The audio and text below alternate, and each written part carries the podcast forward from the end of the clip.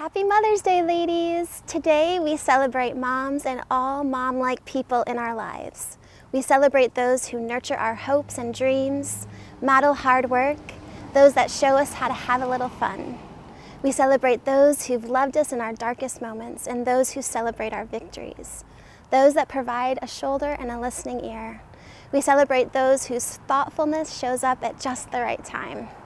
We celebrate those that live out faith, that we might see and know what it looks like. We celebrate each of you today. One of the things that I love about my mom is her faith.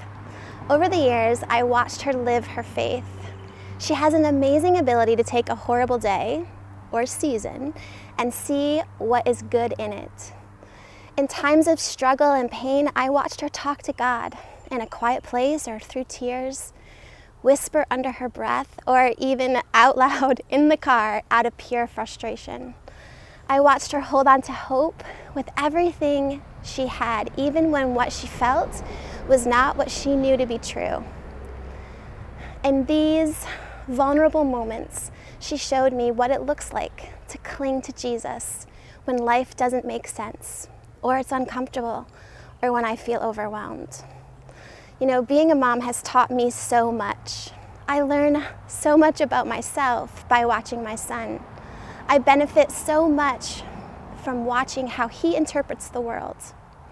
A few weeks back, my little guy, Samuelito, like everyone else, we've been staying in and we're in need of some fresh air. So I moved the project that I was working on outside and I encouraged him to play, to breathe the fresh air, to burn some energy and enjoy the sun. Meanwhile, I was inwardly having a meltdown. Okay, maybe not just inwardly, outwardly as well. Another day that felt like the day before, and it was not going as I needed it to go, and it was not going as planned. This new normal, which each day rolls into the next, adjusting to something new, different, and unexpected in every area of life. I was feeling overwhelmed and asking, why can't I adapt fast enough? So here I am, well into my internal rant, and I glance over and I notice what Samuelito is wearing. He's wearing snow boots, shorts, a Batman hoodie, a pirate vest, and an eye patch. I couldn't help but chuckle and think, man, this guy finds new ways to brighten my day. Thank God for Samuelito. So I quickly snapped a photo. But just a few days ago, I was looking through my phone and I came across this photo. And I smiled and I thought, whoa, he's dressed how I actually feel.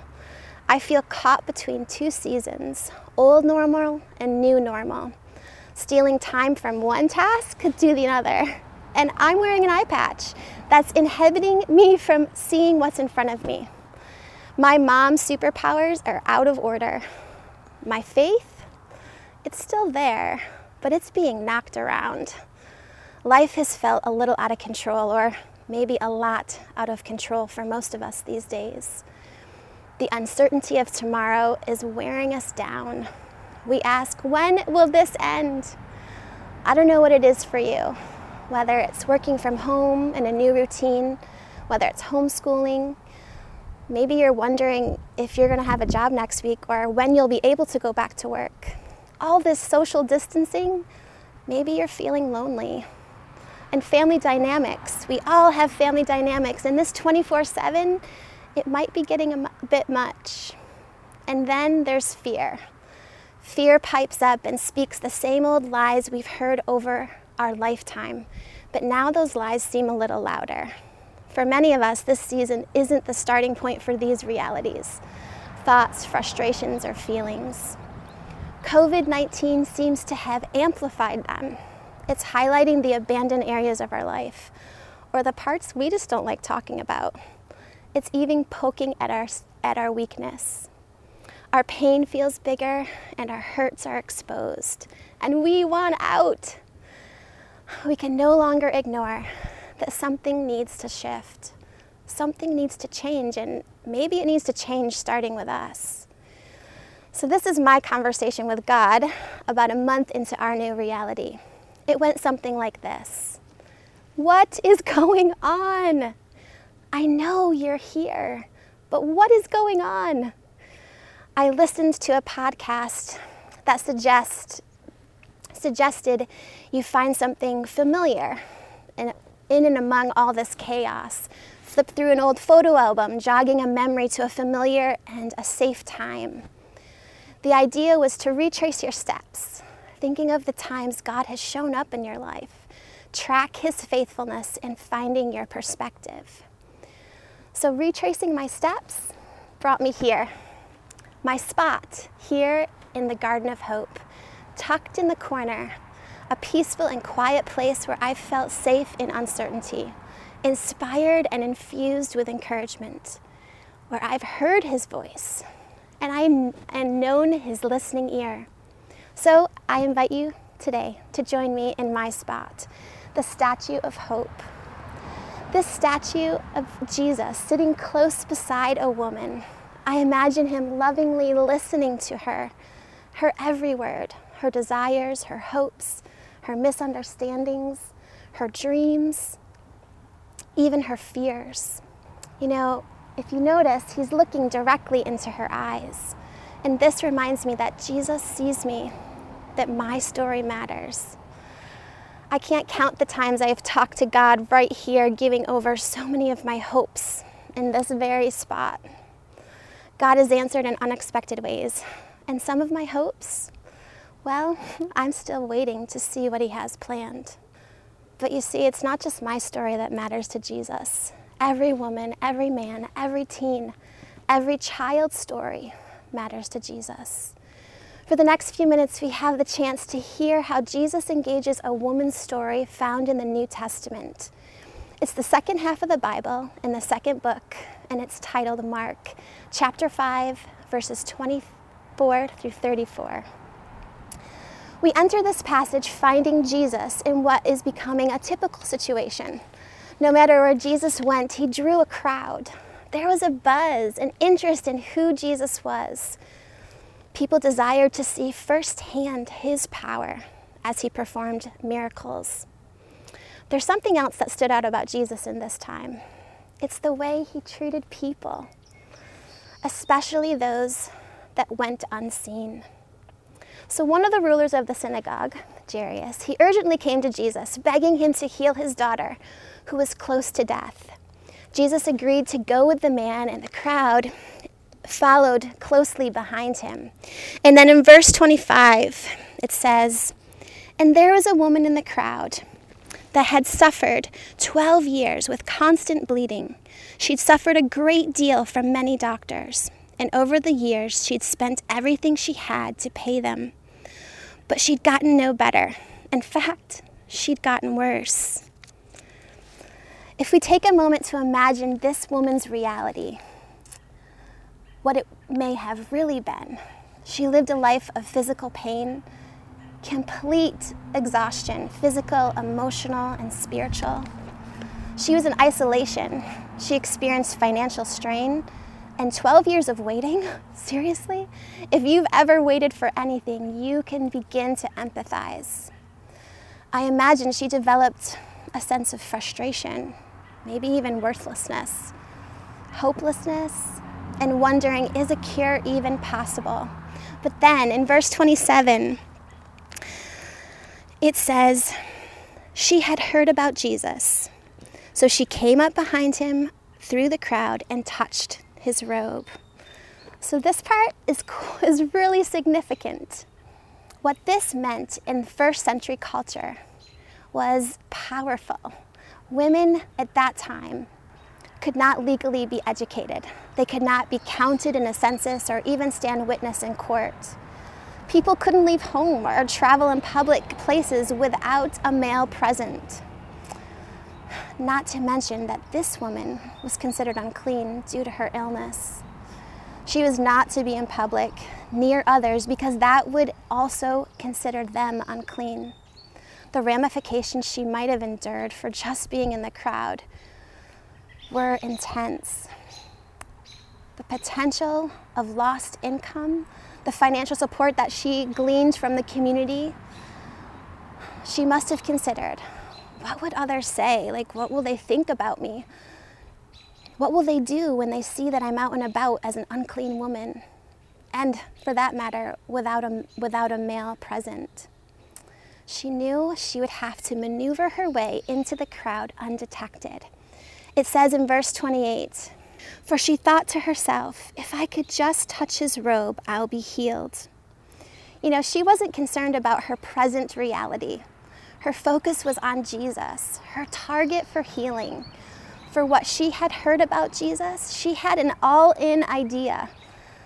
Her hope, her desperation led her to believe that faith could change anything. Immediately, the bleeding stopped, and she could feel in her body that she had been healed of her terrible condition. Jesus realized at once that the healing power had gone out from him. So he turned around in the crowd and asked, Who touched me? His disciples said to him, Look at this crowd pressing around you. How can you ask, Who touched me? But he kept on looking.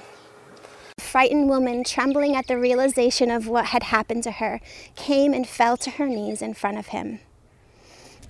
This part stands out to me because Jesus stopped. He defied culture and he shows this woman value. He listened to her. She was not a task or an interruption. Jesus, he saw her, her history, her experiences, her person. It mattered to him. Okay, so get ready for this. This is my favorite part. Verse 34 And he said to her, Daughter, your faith has made you well. Go in peace. Your suffering is over.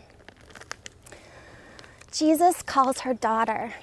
History may not have called this woman by name, but Jesus called her daughter. This is the only recorded time when Jesus uses the term daughter. He made this unseen, unclean, suffering, and frustrated, lonely woman family. He focused on her true identity. He places value on her existence. And then he instructs her to go in peace. The word peace here means complete, wholeness, security, fulfillment, tranquility, and success. So he directs her to move forward from this day secure, whole, complete, and fulfilled.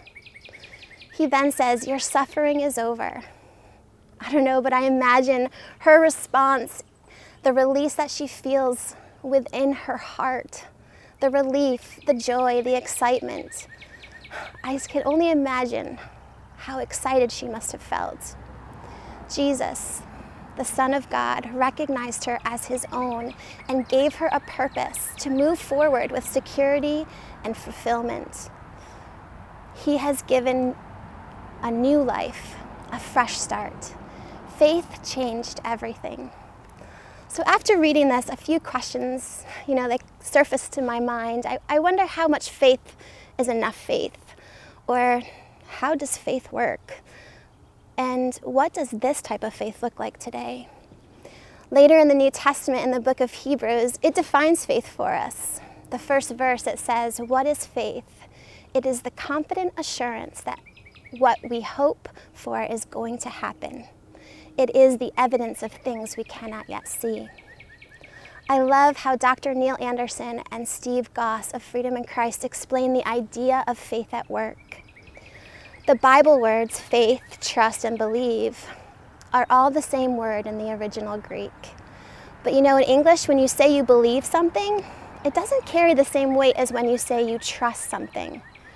Faith is not agreeing with something only in your mind. It is reliance that you demonstrate in your reactions, in your actions, and how you live. God's love for you is real and it is powerful, but on its own does not mean you'll be the person He wants you to be and that you will do the things He's prepared for you. Faith is about the choices you make. The choices you make come down to what you believe, not, necessar- not necessarily what you think or you say you believe. Faith is simply recognizing what is already true. So find out from God what is true and choose to believe it, whether it feels true or not. Faith changes everything. The unnamed woman, this daughter of Jesus, put her trust, her belief, and faith into action. And she's not the only Bible person to do so. We see God responding to acts of faith in the lives of Moses, Abraham, David, Daniel, Joshua, Deborah, Mary, and that's just to name a few. You and I were not so much different than Bible people. We talk about this all the time when we think about how we want to pass faith to the next generation. Our orange partners communicate it best. God always used people to demonstrate his story of redemption. Redemption means to buy back. God actually became human. He became one of us. Through, through Jesus, he bought us back from our suffering, whether it be physical, emotional. He released us from the power of our sin. You know, I think that we can forget that God was revealed himself through an actual person. God saw the need to show who He is to the people who couldn't see Him by sending someone that they could see. And that was Jesus. When we recognize that we're not alone and we're actually unable to navigate this life, and we can't figure it out solo, or we can't fix every problem. Self reliance, money, relationships, status, career goals, they're not enough. We do need Jesus.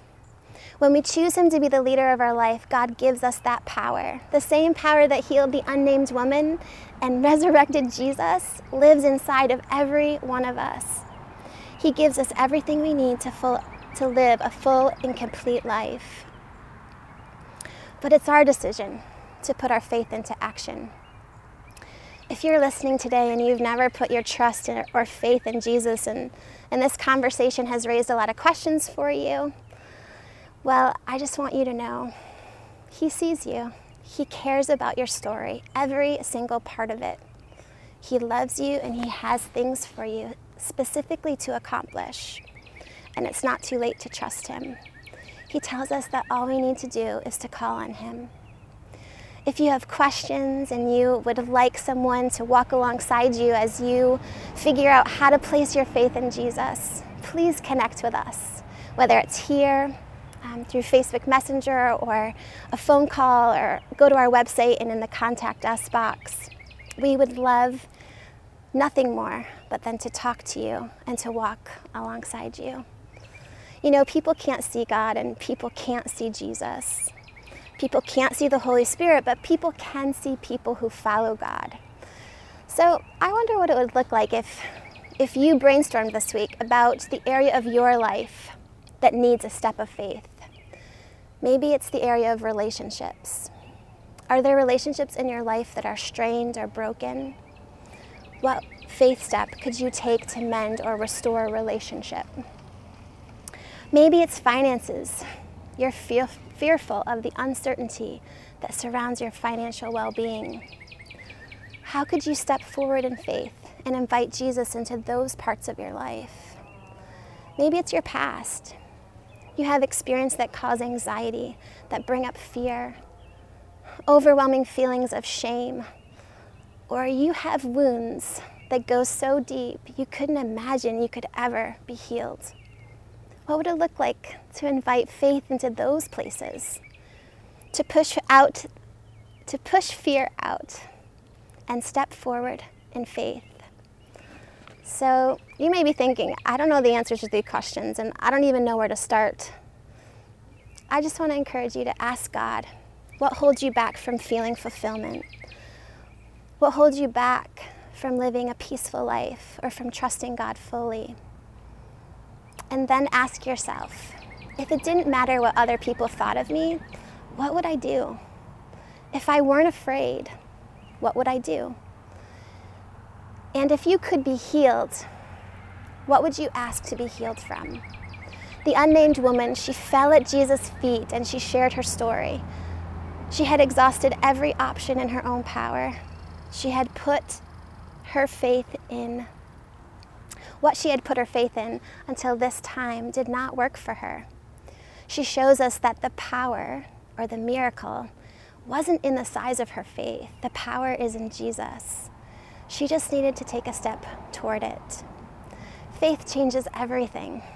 Steve Goss states that if you want to know what someone really believes, don't listen to what they say, but look what they do. The times my faith has gone to deeper, to a deeper place, it's actually rare that my circumstance changed right away or even at all. In my experience, most commonly, it was my heart that changed. It was my understanding that changed. My focus was redirected to Jesus, the target of my faith. And you know, this is what happened the day I came across the photo of my Batman pirate short snow boot eye patch wearing Samuelito. You know, he owned that outfit. He didn't care what anyone thought or said. In that moment, he demonstrated a confidence in who he is and moved forward with his day. This moment highlighted in me what I sometimes feel isn't in line with what I know to be true about who Jesus is or who he says I am. And when I recognize that, my beliefs are identified in my actions and my behaviors. It's Jesus who makes me brave and gives me courage. New places in my heart open up for faith to move in when I push aside fear, when I push aside hurts or past experiences. It's in these moments we choose to put our faith in God or put our faith in something else. So imagine the result of our brainstorm, our self reflection this week, week. If it caused us to live in such a way that we lived like our story mattered to Jesus moms, dads, grandmas, grandpas, married or single, teens, kids. What if we all lived so others in our family, in our workplace, in our schools, in our church, neighborhood, and in our community could see us following Jesus, acting like faith changes everything? You know, I think it would change almost every interaction. It would change our priorities, how we handle conflict, how we value and love each other.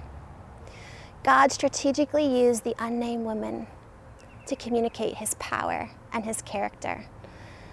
Let us live like our faith is a miracle working, all powerful life changer.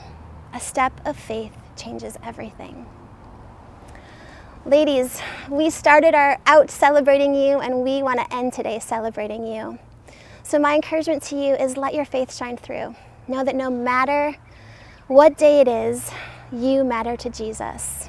The days you feel disconnected or caught in between two seasons, the days you feel put together when your mom superpowers are fully engaged, the days you feel overwhelmed when you can't see what lies ahead. Every day, you matter to Jesus. You have value, and He wants to strategically use you in His story to demonstrate that faith changes everything. So talk to Him whether it's a whisper under your breath, a shout out in pure frustration, or in thanksgiving through laughter or tears. Cling to Jesus. Dear miracle working God, I thank you for showing yourself to us through everyday people, all through the Bible.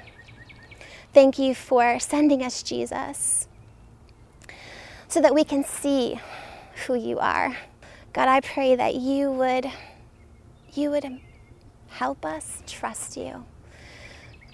That you would give us courage this week